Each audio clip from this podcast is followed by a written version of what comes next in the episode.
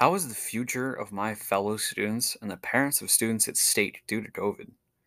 One of the major effects of COVID on the world is that it has utterly decimated the amount of active jobs in the world, causing chaos in both the economy and in daily life, with sophomores, juniors, and seniors either having to get a job or wanting one. This will be a major obstacle having depleted the amount of open job spaces circling in the world, let alone Newark as an eyewitness, as it has even become far more difficult for those who have been in the adult world and had jobs, with them either losing their current or having massive difficulty acquiring a new one. With the prices of goods in various stores shifting like water, it'll be even more difficult for seniors to stay afloat on their own.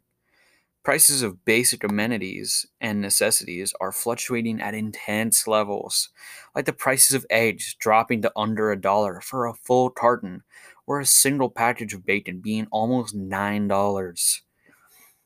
These are only a few examples of the changing prices as of late. Since the quarantine began, a vast amount of workplaces have closed either temporarily or permanently. Because of this, around 81% of people have lost their current jobs, and the amount of jobs has drastically decreased. With this mass job loss and most students lacking prior work experience, it has become exponentially more difficult for us to get hired, as well as it has heavily affected the flow of money and has caused large fluctuations in the economy. In the last couple months, the economy has taken a gigantic dip and a partial rise that normally would have taken years to occur.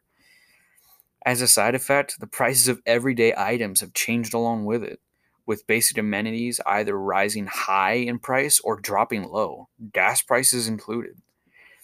For students who are pursuing a higher education, this pandemic has increased difficulty. My brother began his college education last week and he has spent hundreds of dollars purchasing supplies that he needs for classes that would normally be supplied in the class. Most colleges have also ceased usage of dorms, and those that haven't have new rules and requirements that are active 24 7 instead of just at school for most of those colleges that shut down the dorms completely, they have raised the price of tuition and other costs to make up the difference, making college even more difficult to afford in modern day, especially when taking into consideration the job loss. In conclusion, this pandemic has made life for students heading to an adult life nothing but more difficult, ranging from finding jobs to affording food and gas, all the way to the actual cost of college.